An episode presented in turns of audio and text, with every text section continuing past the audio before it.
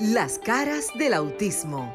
Auténticos, unidos, inigualables, sinceros, maravillosos y originales. Todas las facetas de un mundo diferente y especial en Las caras del autismo con Sofía La Chapelle por Sol, la más interactiva.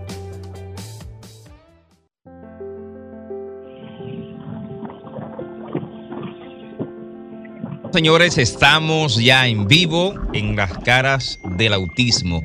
Yo soy Luis Merán y vengo como siempre, como cada sábado, con este maravilloso equipo que hoy está, tenemos una parte por Zoom, otra parte aquí en cabina otra parte vía telefónica y tenemos varios invitados en esta noche. Así que buenas noches, Wayne. Buenas noches, buenas noches. Siempre agradecido aquí a toda la sintonía, a todas las personas que nos sintonizan aquí por Sol 106.5. Bienvenidos a este su programa, el programa que habla de lo que nos gusta, de la discapacidad, del autismo. Estamos para ayudarle y para informarle y como dijo mi amigo Luis Merán, tenemos ahí a Marixa por Zoom. Marixa. Buenas noches a todos. Sofía está en línea ya también. Sí, también está en línea. La diversidad de la tecnología, ¿eh? Sí. sí. Gracias a la tecnología. Déjenme darle la bienvenida nuevamente. Muchísimas gracias a Luis, a Wayne, Marisa y a todo el que nos escucha a través de Sol 106.5 FM. Esta es la cita que tenemos todos los sábados. Yo estoy en la calle, yo estoy en Miami saben que yo me conecto por donde sea. Ustedes saben que yo creo que hasta debajo del agua. Si Busca la forma, como quiera. busco la forma. Una de las cosas que siempre hacemos, y lo sabe ya que para si puede, eh, Sofía, no sé si está escuchando muy bien, si puede detenerte en algún lugar para que así podamos escucharte mejor. Así es, a mí me toca presentarme desde Puerto Plata, en lo que Sofía se ubica. A conectar, ¿te parece? Ok, correcto, correcto. Cuando llegue a un lugar donde no haya ruido, vuelve, y, vuelve y te conecta. Así es. Ahora, pasamos a, Puerto Plata. Pasamos a Puerto Plata con Marisa. a mí me toca conectarme desde Puerto Plata, la ciudad, la novia del Atlántico, como le dicen, una ciudad hermosísima y estoy aquí en compañía de dos mujeres talentosísimas de aquí de Puerto Plata. Estoy aquí con Rebeca, nuestra invitada de honor en el día de hoy, y la maestra Arisleida Bier, quien también nos acompaña en el día de hoy. Saludos. Hola, hola. Un nutrido, una nutrida delegación de chicas. Así es, desde la ciudad de Puerto Plata. Entonces, nada, muchachos, como le pedí, quería que me dieran la introducción a todos nuestros escucha que nos sintonizan a través de Sol 106.5, la más interactiva. Estamos aquí en su espacio, Las caras del autismo. Ustedes saben que nuestro programa va dirigido a todo el sector de la discapacidad.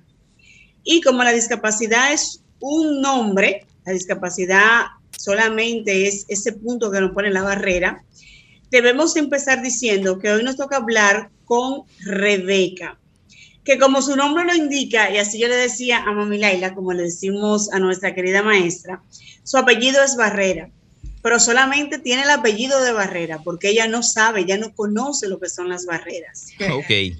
Pero sobre todo, señores, lo que hemos dicho en cada programa, el apoyo de la familia es indiscutible, es incondicional.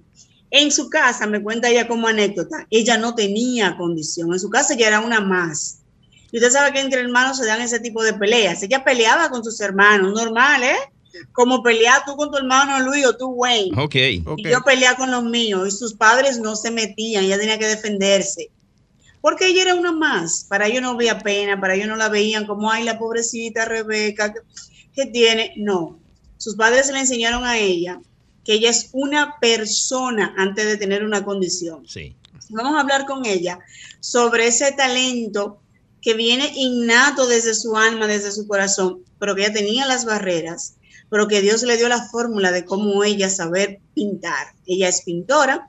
Le voy a leer este reconocimiento. O sea, una artista. Sí, y, una, cosa particular, Rebeca ha sido reconocida porque ella tiene el talento de pintar con la boca. Sí. O sea, eh, para que la gente sepa, o sea, no es cualquier talento, no, no, no, no, no. No, Rebeca pinta hermoso Y eso de discapacidad, no, no, no, ella no, ella rompe esa barrera. Qué bien, qué bien. Como su nombre lo indica, ella rompió la barrera. Como tú dices, Gwen, ella ha sido reconocida por artista plástica, señores, con parálisis cerebral. Fíjate que ella tiene una condición que sobre todo es una parálisis cerebral, pero para ella eso no existe. Para sus padres no existieron. ¿Y qué buscaron sus padres entonces? Ayuda, buscaron un terapeuta Ajá. que le dijera, le diera las técnicas, le diera las terapias que ella necesitaba en su momento para ella poder arrancar. ¿Y qué le dijo él? Que su 60% de su cabeza era lo que ella podía utilizar. Y que ella dijo, señor, yo quiero aprender a pintar, yo quiero pintar porque era su sueño, era su anhelo. Y ella empezó a pintar, pero entonces hablemos con Rebeca. Rebeca, hola.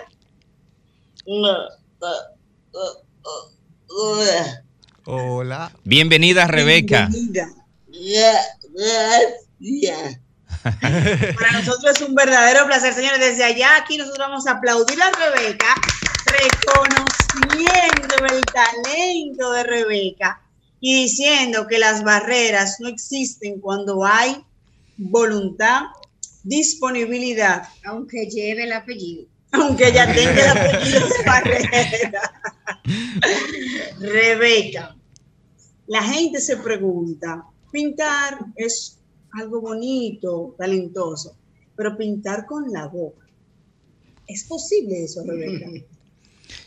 Yo hubiese, escúchame antes que ella responda, yo hubiese escuchado que la gente pintaba con palabras, pero no con la boca. ¿Verdad que sí? Sí, Sí, estamos- ella, ella va a hablar ahora. ok.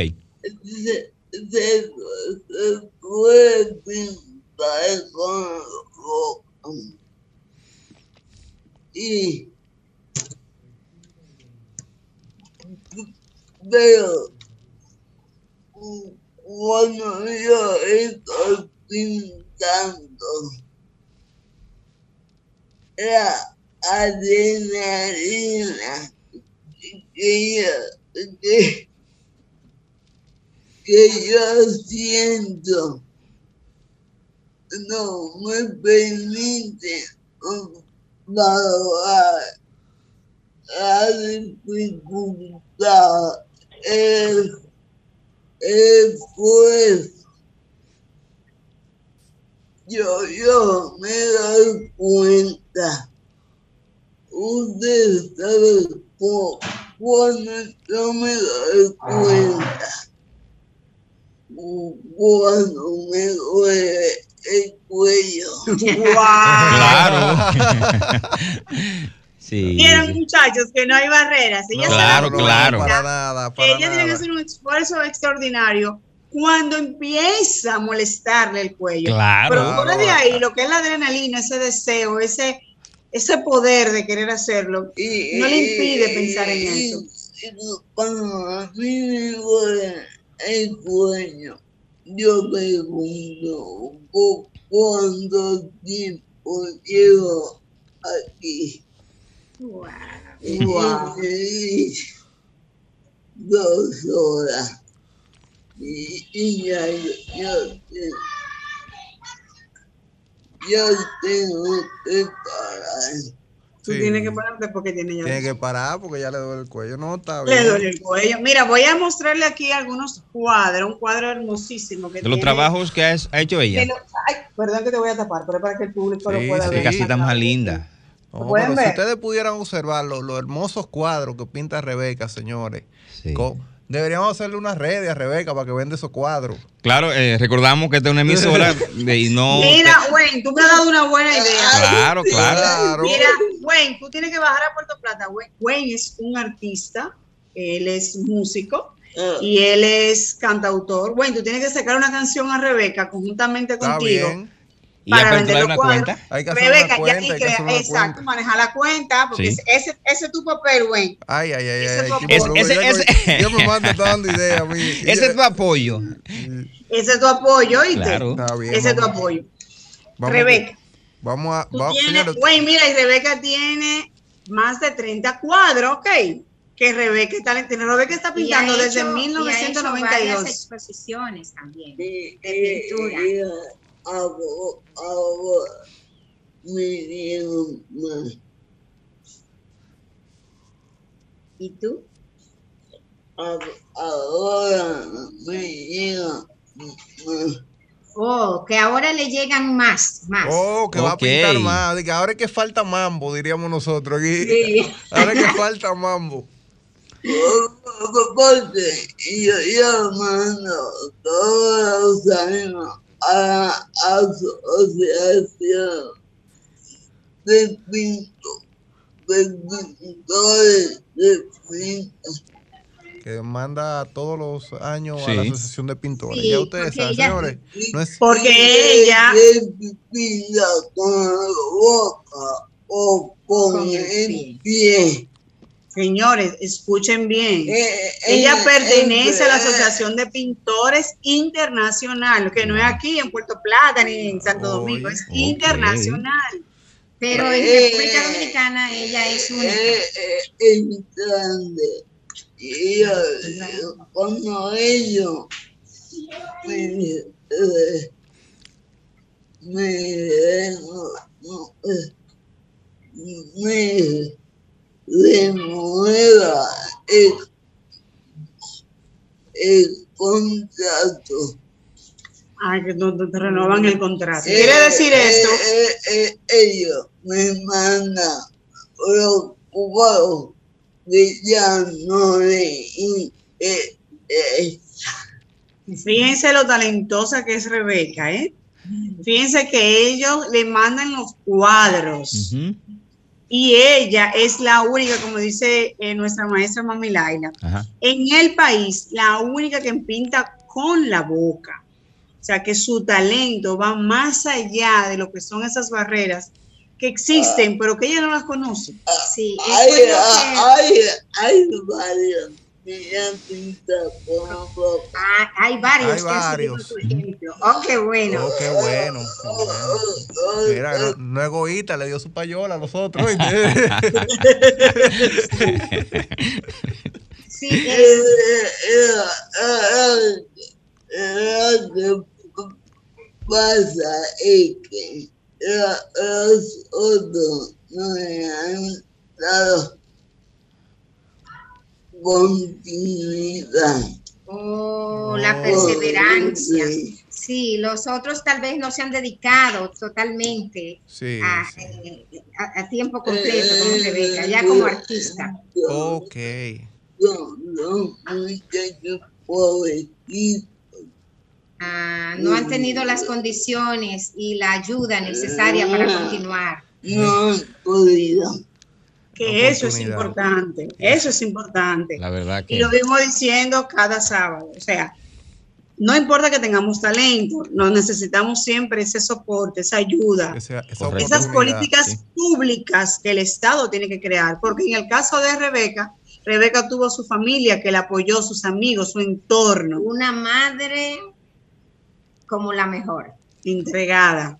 Eso, Que es- eso, eso- también es vital. eso no tiene, eh, escúchame, eh, Marixa, eso no tiene, eh, tiene que servirle al- a los padres que tienen hijos con algún tipo de discapacidad.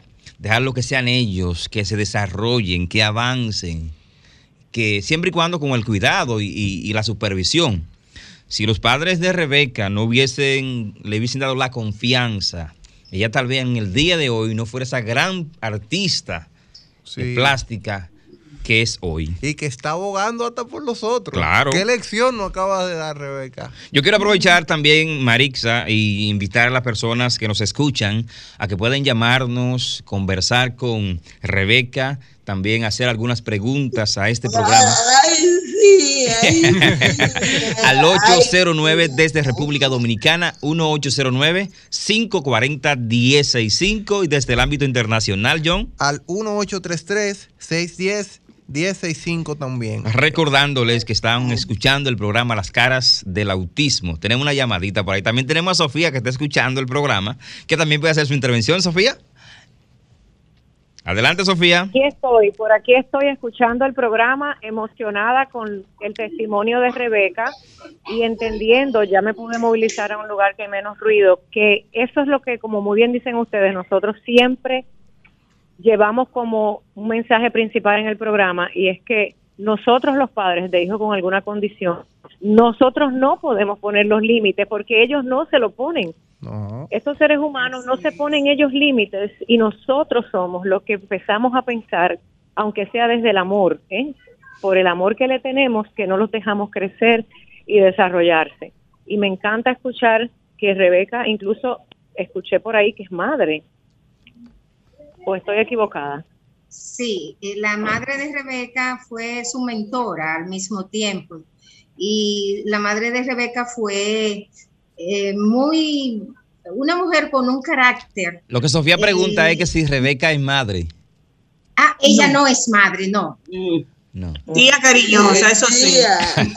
Ella es Tía, abuela hermana. Y hermana. Sí.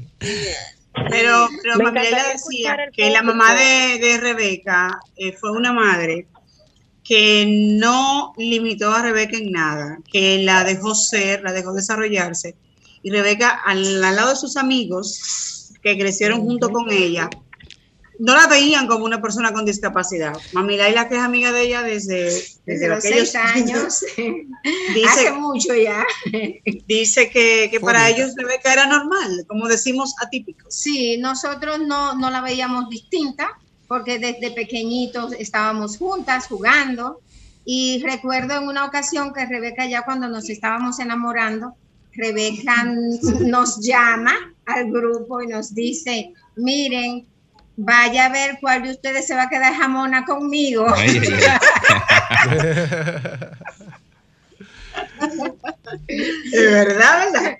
Porque en la buena y en la mala. Sí, o sea, Rebeca no, no tiene límites, no tiene complejos, es una persona muy consciente de sí, eh, hace humor de sí misma. Eh, eh, ella es encantadora y todo el mundo la quiere y la admira por eso mismo.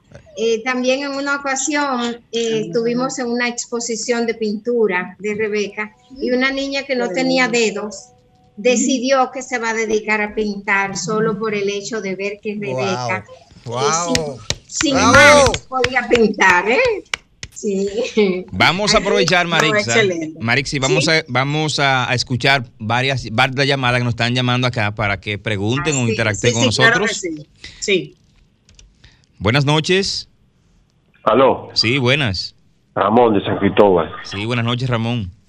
Señores, francamente, Rebeca es un ejemplo grandioso de superación personal. Entonces, mi pregunta es la siguiente. ¿La pintura es leer en ella natural, empírica, o ella pasó por alguna escuela? Porque es algo grandioso lo que Rebeca hace. Gracias. Gracias. Ramón. Y, y yo, primero, fue en, empírica. Empírica, sí. Empírica. Y, y ayuda yo Profesional. video. Vi- El maestro Vido. El maestro. Cándido. Vido. Cándido Vidó. Sí.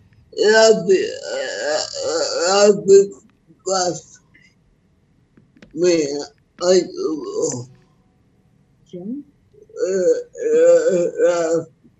A Rafi Vázquez, un pintor de Puerto Plata, le ayudó. El maestro Vidó, también Menicucci, Orlando Menicucci. Me ayudó.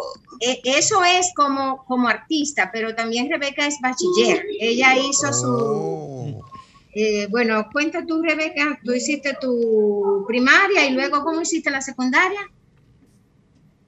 Cuando yo terminé el o- octavo, Mm. Ok. yo, yo dije que yo no iba a seguir porque yo en este país no iba a poder ir a universidad. Están escuchando, señores. Ella eh, pensó en ese tiempo que no podía ir a la universidad y todavía hoy estamos hablando de accesibilidad para los universitarios, para personas con condición. Wow. Señores, políticas públicas, ¿eh? Y, yo, y yo lo dejé.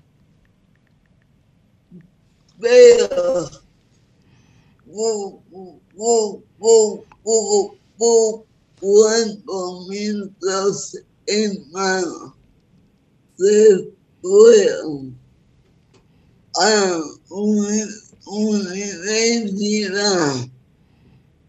Yo dije, no, no, espérate. Y ella, ella es más inteligente que yo. ¿Estás escuchando que sus hermanos son más inteligentes que ella? Para Sí, ella, eh, ella, ella dijo, no, espérate, los hermanos míos no son muy No. inteligentes que yo, yo voy a hacer mi bachiller. Exacto, exacto. Oye, Y, y, y yo terminé mi bachillerato a Ustedes están entendiendo, Sí, señores, cuál sí, es la claro. fuerza de voluntad. A base de su voluntad. Terminó A su fuerza de bachillerato. Y voluntad. tantos muchachos que no quieren terminar los bachilleres. Sí. Señores, vamos. Ok, vamos a esperar a que Rebeca termine. lo, lo hice en, en tres años. En tres años. Tenemos, Wow. tenemos otra Brillante. llamadita para a ver si le van a preguntar a Rebeca. Sí, bueno, se cayó la llamada, puede continuar. Bien. Agradecer, señores, este gran momento Marixa, que tenemos con vamos Rebeca, a aprovechar, ¿sí? vamos a aprovechar la llamadita que volvió entró. Ah, bueno, Sí, volvió y se cayó. Parece que no quiere hablar. Buenas noches. Buenas noches. Sí, ¿con quién hablamos? Eh, eh, es la provincia de Monseñor Noel. Puede bajar el radio, por favor, que está como haciendo el, el retorno. Sí, díganos. Usted sabe que yo llamo todos los sábados. Claro, usted, Claro. usted es nuestro oyente número uno. programa todos los sábados. Sí, Eso, ese- esa muchacha, esa Rebeca es un ejemplo claro. para la juventud, un ejemplo total.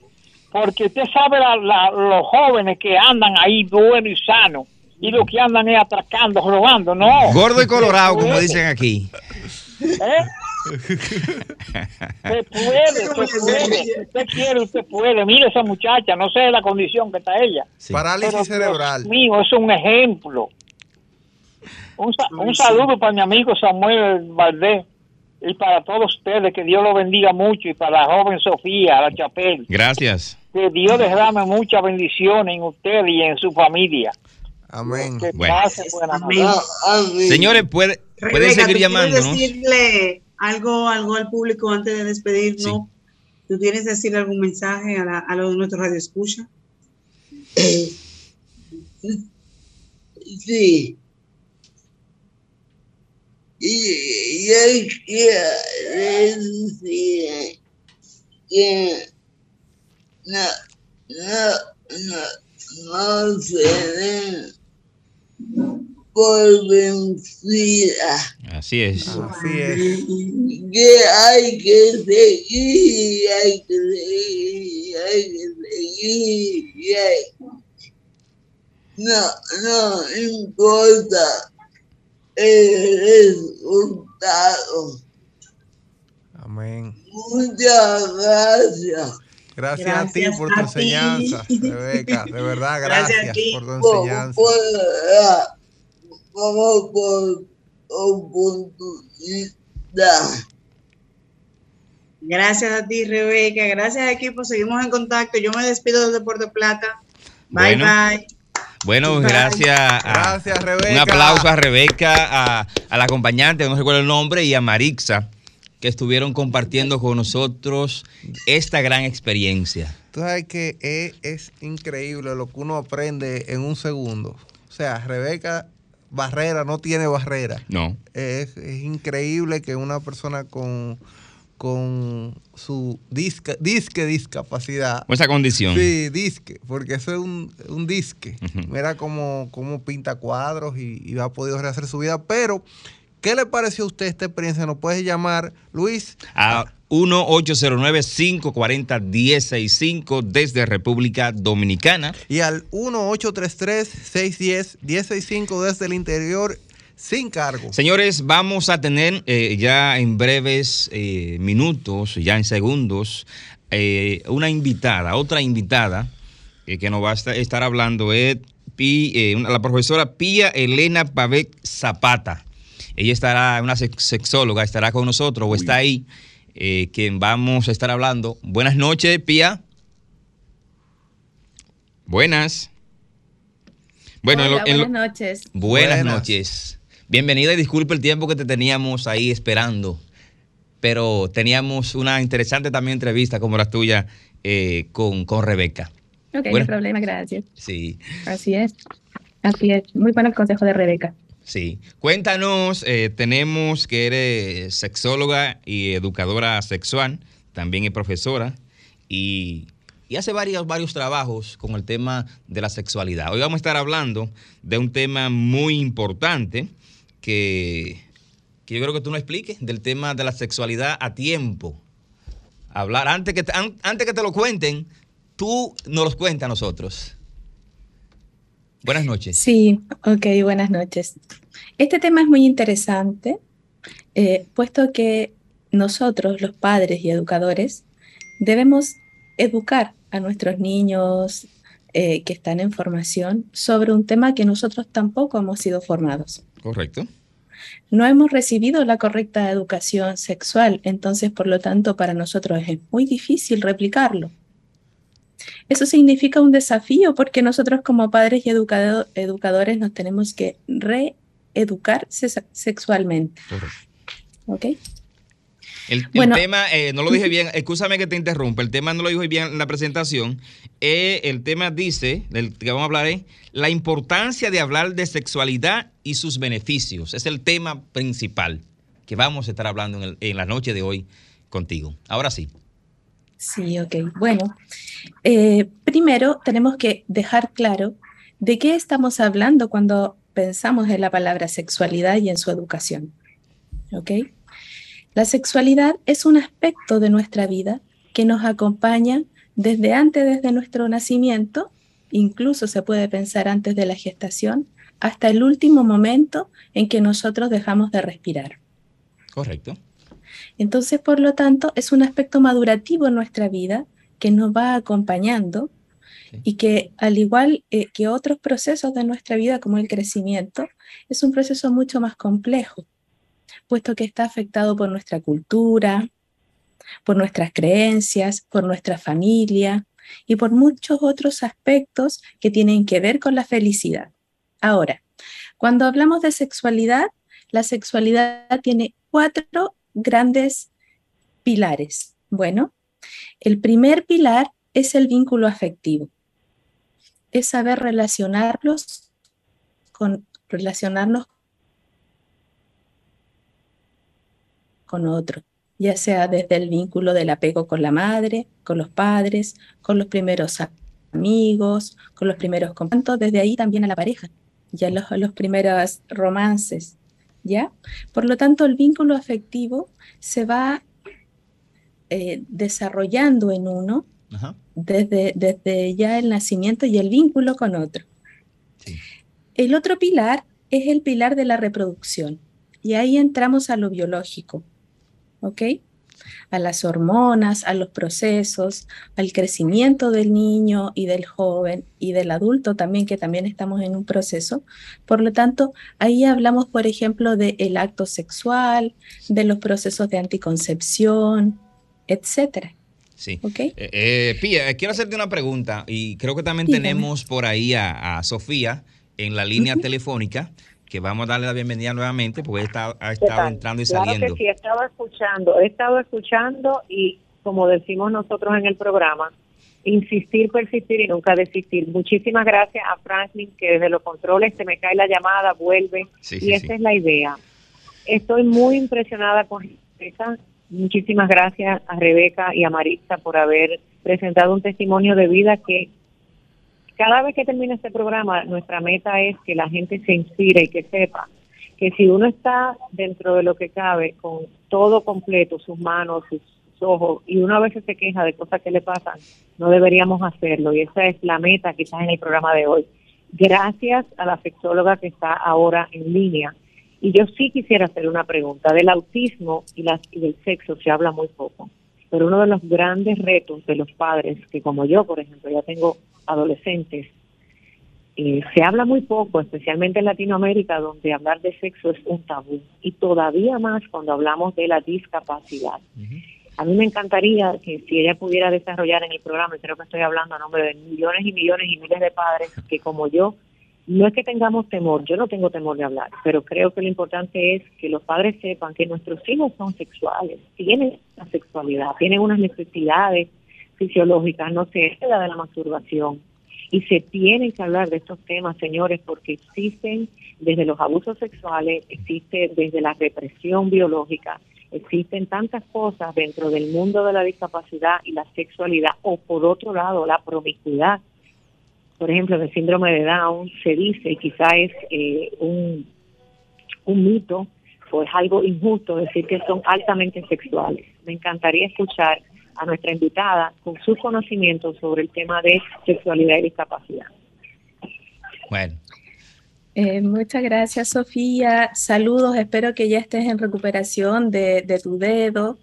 Eh, muchas gracias por la invitación. Bueno, es muy importante, primero, hacer la diferencia entre hablar de sexualidad y hablar de sexo. Sí. ¿Ok?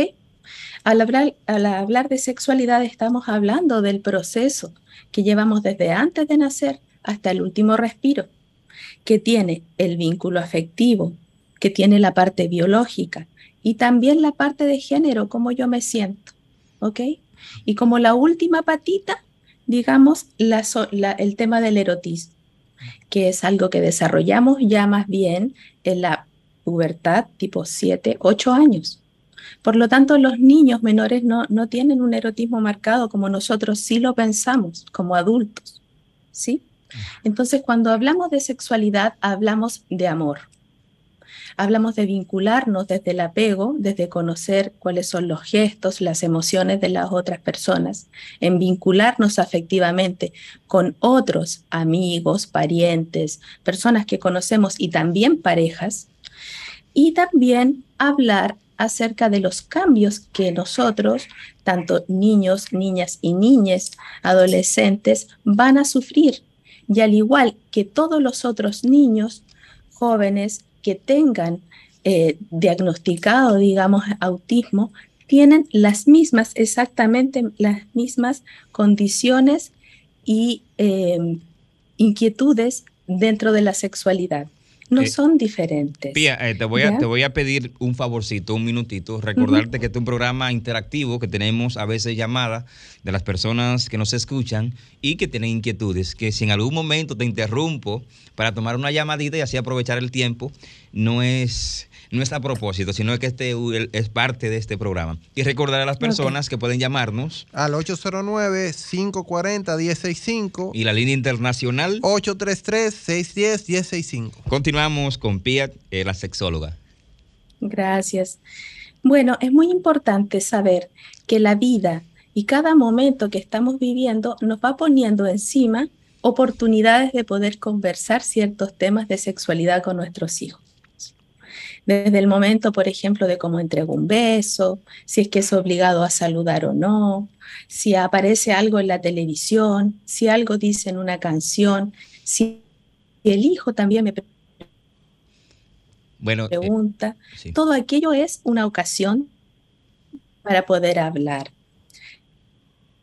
¿Por qué es importante que los padres y educadores toquemos las personas que, que queremos recalcar en ello los valores, las creencias? Además de eso, cuando ellos nos preguntan y nosotros tenemos una respuesta, entonces generamos un vínculo de confianza.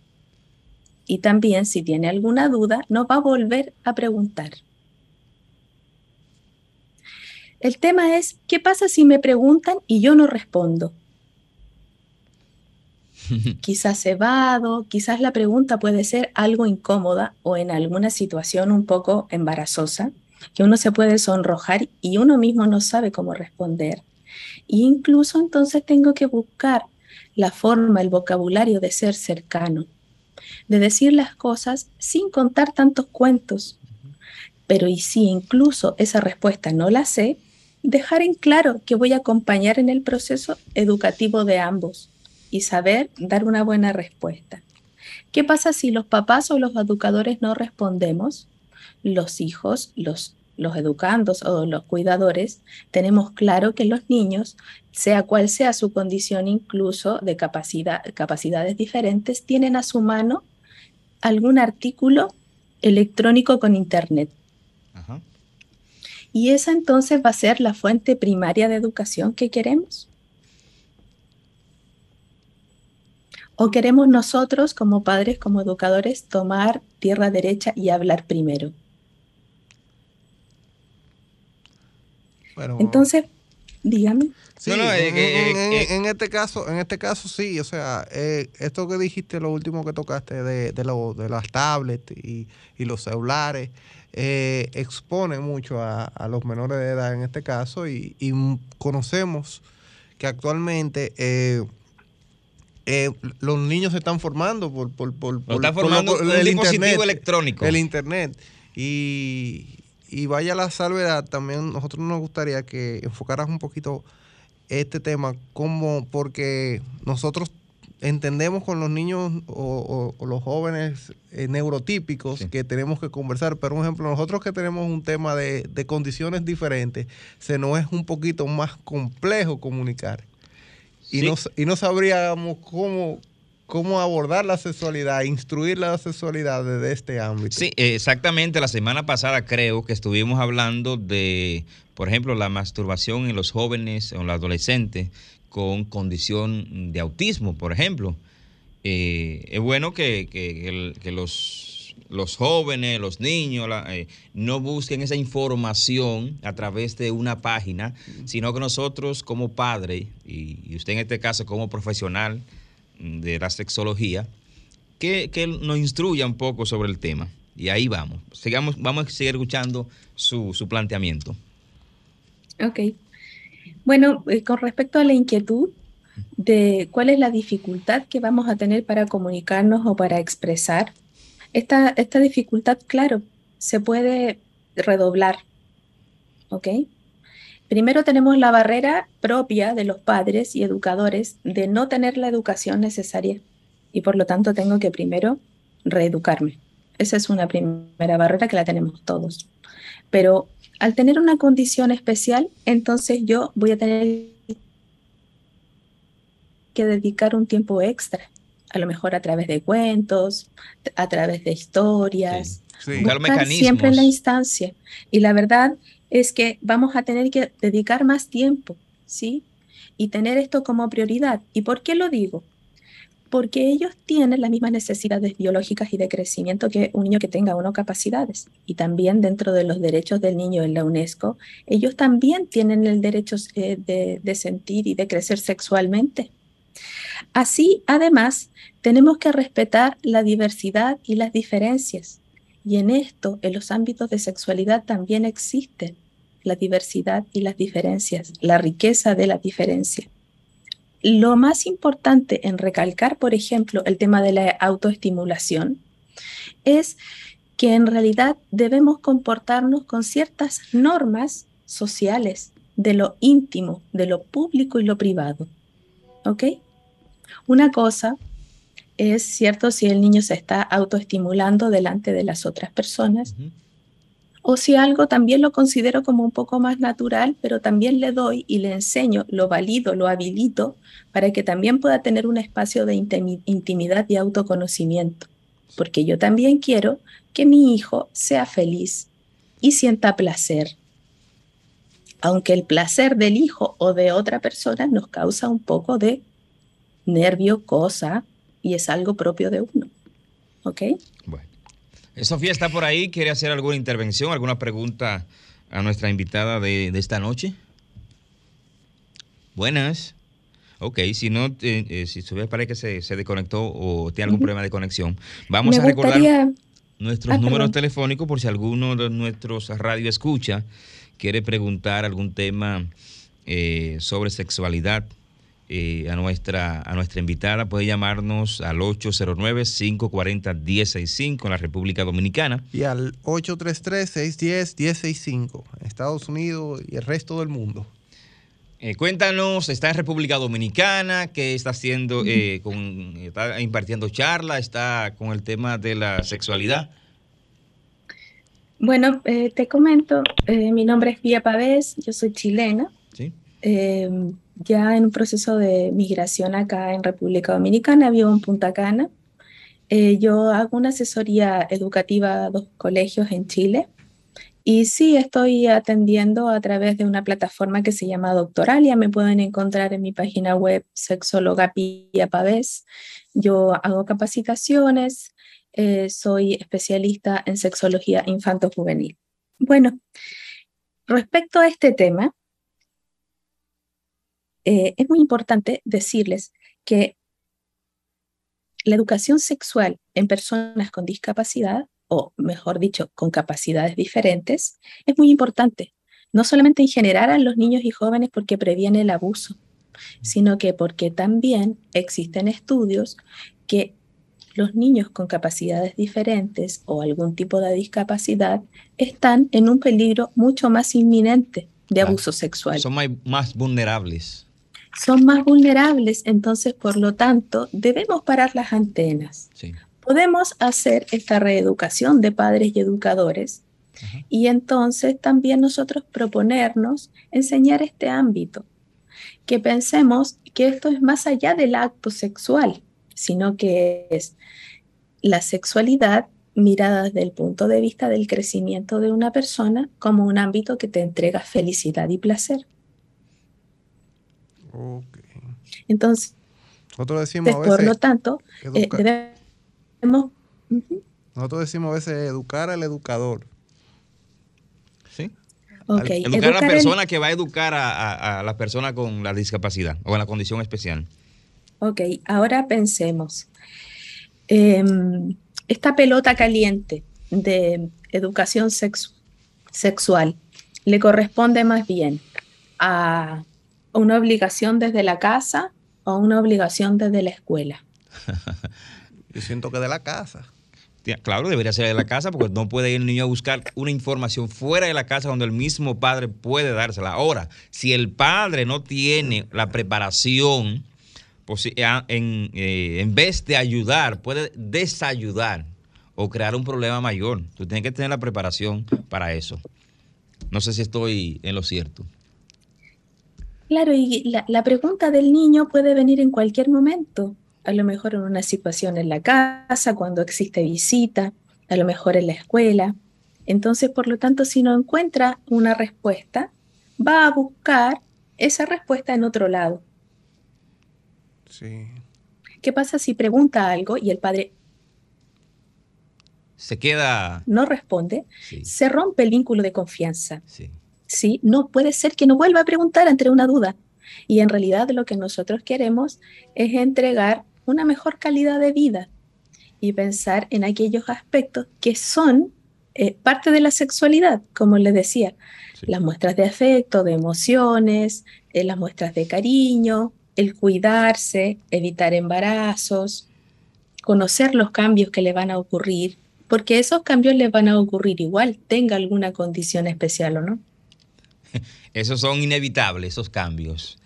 Claro, y el conocerlos y tener claro cuál es el proceso biológico que voy a llevar, que, que me va a acompañar, va entregando una seguridad y, un- y una credibilidad a mi, a mi progenitor, a mis padres, a, a mis cuidadores, de que puedo preguntar sin que se sonrojen tanto, porque la parte del erotismo lo ponemos los adultos. Sí. Sí. El, eh, la parte de erotización y la pregunta son- de sonrojarse es la connotación que le ponemos los adultos. O sea, que tenemos... Entonces, por lo Bueno, parece que tenemos problemas de conexión. tanto, Sí, se, em, se- está, a veces se está este entrecortando. ¿conmigo o con Sofía? No, co- contigo, Pía, se está entrecortando, pero vuelve y retorna. Ok. Em, como les decía, el problema desde que eh, hablar... Eh, tenemos una llamadita, a ver si hay una pregunta de algún radio escucha. Ok, gracias. Buenas noches. Bueno, se cayó la llamada. Continuamos contigo, Pía, y el tema de la sexualidad eh, y sus beneficios. Como les mencionaba, eh, ¿por qué hablar? eh, ¿Por qué hablar primero? ¿Por qué es importante? Es porque generamos un vínculo de confianza, es porque nos vuelven a preguntar, es porque somos la fuente más fidedigna de valores que queremos entregar. Es porque queremos evitar también el abuso y que nuestros niños futuramente sean felices eh, en una vida sexual afectiva, ¿cierto?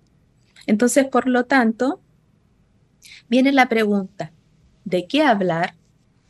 ¿Hasta qué o cuánto quiero que, sepa? ¿De qué temas hablar en cada edad? Cada vez, si pienso en estos ámbitos, se va poniendo Bueno, un sigue. poco más complejo, Correcto. porque al igual que... eh, ¿Sí me puede escuchar? ¿O Sí, que, se, se frisa la, la- la conversación, pero sigue, no hay problema. Te escuchamos. Entonces, por lo tanto, cada vez se pone un poco más complejo eh, eh, el tema de hablar de educación sexual. ¿Qué, qué tú, qué tú recomiendas, eh, Pía, eh, el ambiente para uno tocar el tema en este país, por ejemplo, que tenemos, no sé si en otros países igual que aquí, aquí hay tabúes de los padres abordar esos temas directamente con sus hijos, porque entienden que si tú lo... eh, he visto casos de un vecino que se si le habla del tema de sexualidad a los hijos, le estaría mandando a tener sexo o a, o- a eh, qué sé yo, buscar cosas que no tenían, no tenían en su cerebro. No sé si me doy a entender. Eh, sí, esa es como una, una de las, de las típicas, digamos, excusas eh, que podríamos tener, retractores, digamos, de hablar de, cierta, de ciertos factores. Ahora, es el mismo temor eh, que tenemos todos los padres, ¿sí? Si no tenemos la información y no estamos educados, estamos pensando justamente en el sexo y no en la sexualidad Correcto. como un cambio, como un proceso. Entonces, por lo tanto, tenemos que cambiar la mirada. Tenemos que reeducarnos, tenemos que pensar con una mirada de crecimiento, porque ellos tienen información mucho más explícita y fuerte a su mano en, en la tablet, en el Internet. Sí. Es, es como aplatanadamente, yo lo podría decir, es que la sexualidad no es nada más el acto sexual. La gente resume o asume eso, como que a- cuando tú hablas con, con tu hijo, tu hija, tú le estás hablando de tener relaciones sexuales. Tú- la sexualidad es mucho más amplio de ahí. Y ahora entiendo perfectamente el planteamiento. Cuando uno habla de sexualidad, los cambios hormonales, cómo se perciben, Sí, todo sí. eso. O sea, aplatanadamente tenemos que dejar esos tabú. Claro. Tenemos que dejar esos tabú. Claro, exactamente. Es que la, la educación sexual es mucho más amplia que solamente ese factor. Es saber, es saber cuidarnos bien, es saber eh, hacer un aseo íntimo, es conocer los cambios que voy a tener, por qué me está sucediendo esto, Sí. eh, es saber cuidarse. Entonces, por lo tanto, para poder querer a otro, tengo que quererme a mí Primero mismo. Ujú. Entonces, por lo tanto, todo parte por casa, todo parte por mí, todo parte por mi hogar y los va- valores y las cosas que en realidad es importante. Claro, Bueno, eh, eh, eh, esa pregunta de ese para dónde responder Sí. o qué cosas hablar en cada edad. sí, continúa, continúa. Em, eh, es muy importante tener claridad que igualmente existe estudios sexológicos que aportan y dan fuerte eh, impacto en lo que es la sexualidad en la discapacidad. ¿Ok? Em, existe una apertura también, existen más conocimientos, pero también dentro de esta apertura tenemos que reconocer claramente que las personas con discapacidad o con capacidades diferentes tienen los mismos derechos y van a pasar por los mismos procesos. Y como lo habíamos hablado anteriormente, como puede ser un poco más dificultoso, vamos a tener que poner más ganas, más empeño, más dedicación, más tiempo. Más porque cuido. sí, porque sabemos que sí, por estudios internacionales, están en un peligro más inminente de eh, sufrir alguna violencia sexual. Si usted, eh, recordándole a nuestro público, a nuestro radio escucha, que se acaba de sintonizar este programa, Las caras del autismo, estamos hablando con la profesora Pía Elena Paves Zapata, ella es sexóloga y está hablando con nosotros sobre eh, la sexualidad y sus beneficios, o sea, cómo debemos tratar el tema de la sexualidad con nuestros hijos, con nuestros hijos que tienen eh, discapacidad, porque aunque porque tengan discapacidad, no son diferentes. Ella lo ha dicho en varias ocasiones. No son diferentes, van a, tener un desarrollo eh, sexual. Su desarrollo sexual igualito que un niño. Eh, Estereotípico. Exactamente. Entonces, si quiere preguntarnos, ya casi casi estamos finalizando el, programa de esta noche, vamos a, ir resumiendo ya, eh, Pía, para, para entonces ya despedir más adelante. Eh, bueno, muy agradecido de la invitación. Eh, nos podemos dar cuenta que este tema es mucho más amplio. Sí, muy amplio. tenemos mucho más temas que hablar, que, que, las diferencias nos enriquecen, que las diferencias no tienen que ver con, también con las capacidades, las diferencias y la, eh, la diversidad está también en lo sexual y eso también toca el margen de los niños con algún tipo de capacidad diferente o autismo. Vamos a escuchar una llamadita, eh, Pía, antes de irnos. Ok. Buenas noches.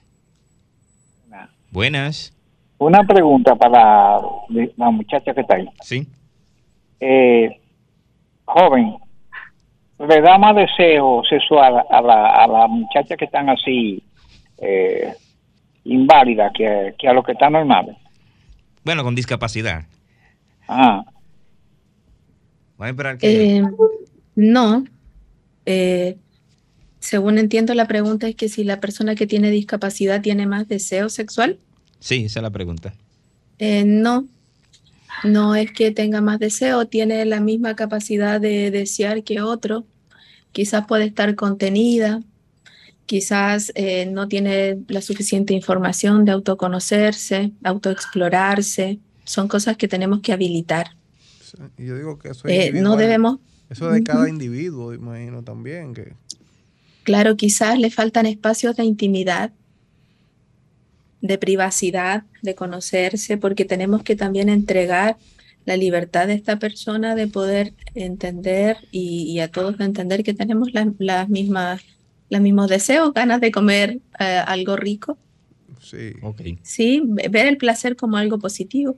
En, conclusión, no especifica que, o sea, no es que una persona con que esté con una discapacidad tenga más o menos deseo que una persona normal. Eso no es, no es así. Eso no se mide así. No, no. no. Respondiendo al oyente. Bueno, entonces una última, una última recomendación a nuestros escuchas. Bueno, eh, la última recomendación es tomar cada una de las oportunidades que nos da la vida de conversar de afecto, de amor, de vinculación, de entender que la sexualidad va más allá del acto sexual y que en sí educarnos de, de, educación sexual es educarnos también como padres, educar a nuestros hijos y esperar que el futuro esté lleno de felicidad y placer y buenos momentos. Bueno, eh, Pía, eh, primero agradecerte y darte la bienvenida a la República Dominicana, un país que te, que te, abraza y te ofrece todo el calor que nos caracteriza a todos los dominicanos. Y también agradecerte que haya aceptado la invitación a este programa y tratar ese tema tan importante sobre la sexualidad. Ya más adelante te estaríamos invitando para abordar y abundar más sobre ese tema. Gracias por estar con nosotros. Muchas gracias y feliz de la invitación. Que esté muy bien. Muchas gracias. Gracias a Por el interés. Señores, se nos, se nos acabó el tiempo hoy de una manera increíble, pero lindísima la historia de, Raquel. Muy buenas las informaciones de Pía, de la sexóloga. Realmente nosotros agradecemos a todos ustedes que están ahí allá afuera el habernos acompañado durante estos 60 minutos, eh, durante esta hora en este programa, eh, Las caras del autismo. Bueno, señores, será la próxima semana. Me quedé sin rap esta semana. Ah, es que teníamos mucho contenido y tú no. No, no, cualquiera lo deja ahí sonando para, para, para Bueno, finalizar. Pero vamos finalizando con eso. Sof- Sofía, eh, Marixa ya se nos despidieron, señores. Muchísimas gracias. Esto fue Las Caras del Autismo por aquí, por Sol 106.5. Nos vemos la próxima, semana.